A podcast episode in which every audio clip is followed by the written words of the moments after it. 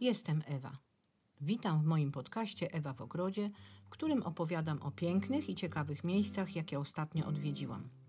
Wybierzcie się dzisiaj ze mną w jedno z najciekawszych miejsc na Dolnym Śląsku.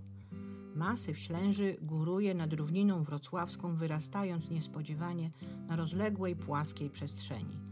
Sama Ślęża nazywana jest najbardziej tajemniczą górą w Polsce, słowiańskim Olimpem lub Górą Bogów – w czasach przedchrześcijańskich była ważnym ośrodkiem kultu solarnego.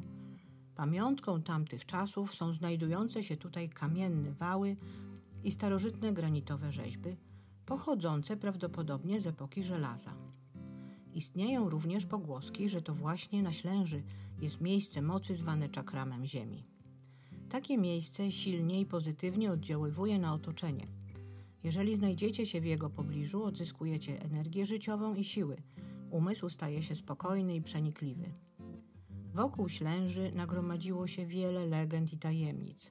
Z tego powodu odwiedzana jest bardzo licznie przez turystów, ale również archeologów, geodetów, ezoteryków. Przyciąga także poszukiwaczy skarbów. Masyw ślężański znajduje się zaledwie 30 km od Wrocławia. Przypuszcza się możliwość, że to właśnie tutaj, pod koniec II wojny, naziści ukryli w wydrążonych sztolniach zrabowane na Dolnym Śląsku skarby.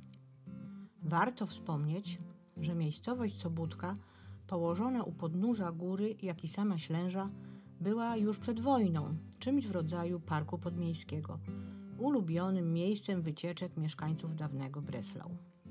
Dla wygody wędrowców na szlaku przygotowano kamienne ławeczki, miejscami również schody, aby panie w długich sukniach miały łatwiejszą spinaczkę. Bardzo popularna była Eugenweg, czyli droga Eugeniusza.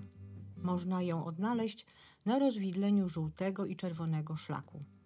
Ślęża była również celem kilkudniowych tradycyjnych wypadów korporacji studenckich niemieckich, które upamiętniały wymarsz antynapoleońskich ochotników z pobliskiego Rogowa Sobuckiego. Wycieczki te nazywane komerszami odbywały się co roku wiosną aż do wybuchu I wojny.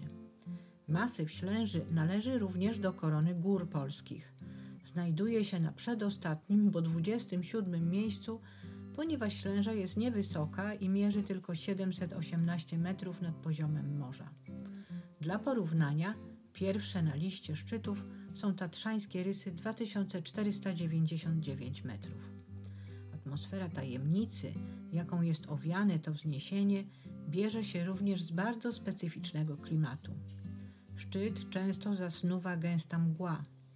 Odnotowano tam również najwięcej burz z obfitym deszczem, potężnymi wyładowaniami i silnym wiatrem. Badania meteorologiczne mówią, że jest to miejsce z największą ilością burz w Polsce z powodu bardzo mocnego pola magnetycznego, jakie otacza górę. Ślęża nazywana jest również górą kalendarzową. Kalenderberg, ponieważ przepowiada również pogodę. Jeśli jej szczyt jest wolny od mgły, w najbliższych dniach będzie ślicznie. Jeśli zaś nad nią kłębi się ta sama mgła, będzie padał deszcz lub śnieg. Nazwa góry pochodzi prawdopodobnie od słowa ślęg, czyli miejsce, które jest wilgotne i mgliste. Jakie było pochodzenie tego wzniesienia? Współcześnie panowało przekonanie, że jest ono wygasłym wulkanem. Tak jednak nie jest.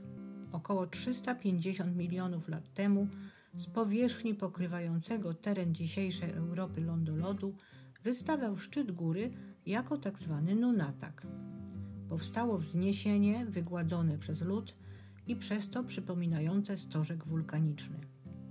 Skuszona tymi wszystkimi tajemnicami, postanowiłam zobaczyć wszystko na własne oczy i wspiąć się na ten 27 pod względem wysokości szczyt korony gór polskich, czyli Ślęże. Jako osoba będąca już w wieku dojrzałym, w bardzo dobrym towarzystwie mojego męża, postanowiłam powędrować żółtym szlakiem.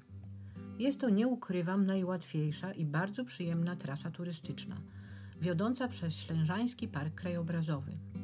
Przejście szlaku zajmuje około półtorej godziny, a do pokonania jest 7 km w obie strony.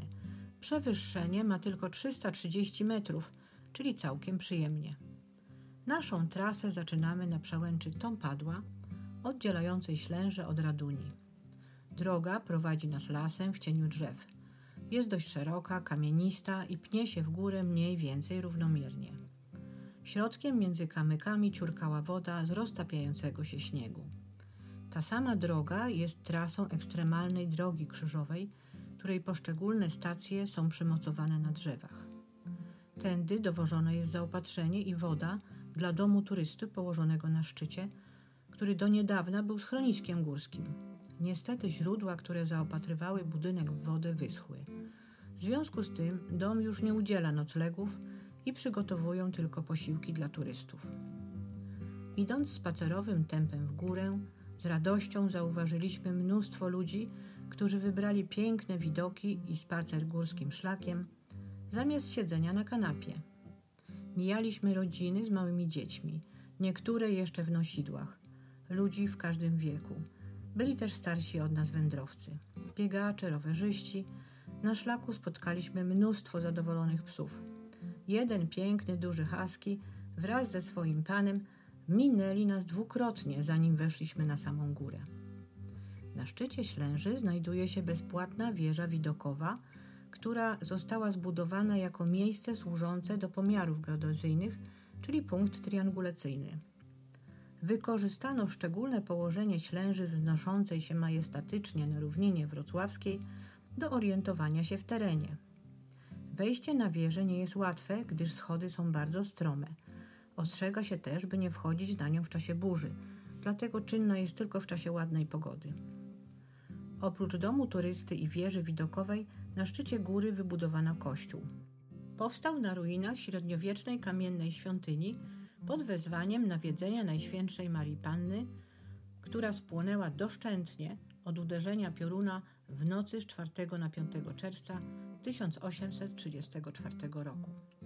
Odbudowany w latach 1851-52 istnieje do dzisiaj pod tym samym wezwaniem. Na rozległej polanie znajduje się również kamienna starożytna rzeźba tzw. Tak niedźwiadek z ukośnym krzyżem na brzuchu, mającym symbolizować kult solarny Celtów zamieszkujących te tereny około 300 lat przed naszą erą. Rzeźba zwana jest niekiedy dzikiem. Kolejna rzeźba, panna z rybą, znajduje się przy czerwonym szlaku oraz mnich, którego znajdziecie przy asfaltowej drodze prowadzącej do domu turysty pod wieżycą. Polecam bardzo wycieczkę na tę niezwykłą i tajemniczą górę. Widoki, jakie roztaczają się ze szczytu Ślęży, zapierają dech w piersiach. Z wieży widokowej przy sprzyjającej pogodzie można podziwiać Wrocław, Karkonosze, Góry Sowie, czasem masyw Śnieżnika, czyli cztery świata strony. Dziękuję za wspólnie spędzony czas. Zapraszam na następny odcinek podcastu, który pojawi się jak zwykle w pierwszą sobotę miesiąca, czyli 6 kwietnia. Opowiem w nim o najpiękniejszych kwiatach lata liliowcach. Do usłyszenia!